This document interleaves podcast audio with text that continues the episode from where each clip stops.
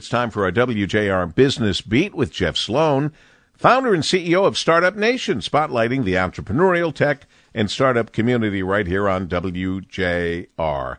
Good morning, Jeff. Good morning, Paul. Well, roughly a year ago on the Business Beat, we did a feature about the growing use of what's called Buy Now, Pay Later features, or BNPL, on e commerce sites that is clearly proving effective in driving additional sales for retailers all while providing a buy on credit option to consumers who are driven by the need for instant gratification. That is, being able to make a purchase even if they can't pay the full purchase price on checkout.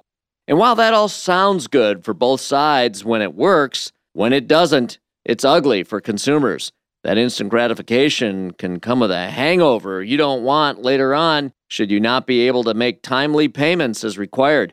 If you miss or even worse, default on your payment obligations, you're hit with having to deal with painful interest rates and credit score dings. And now, of growing concern since the middle of 2021, users of Buy Now, Pay Later features have been trending toward falling behind on payments for their purchases.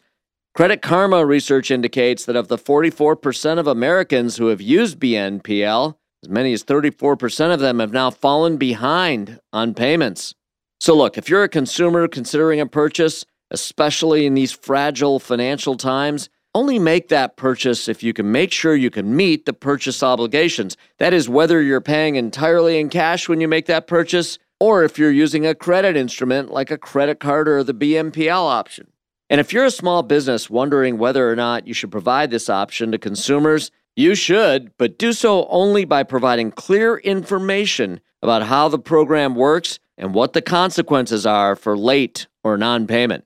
I'm Jeff Sloan, founder and CEO of StartupNation.com, and that's today's Business Beat on the great voice of the Great Lakes, WJR. This segment brought to you by Dell Technologies.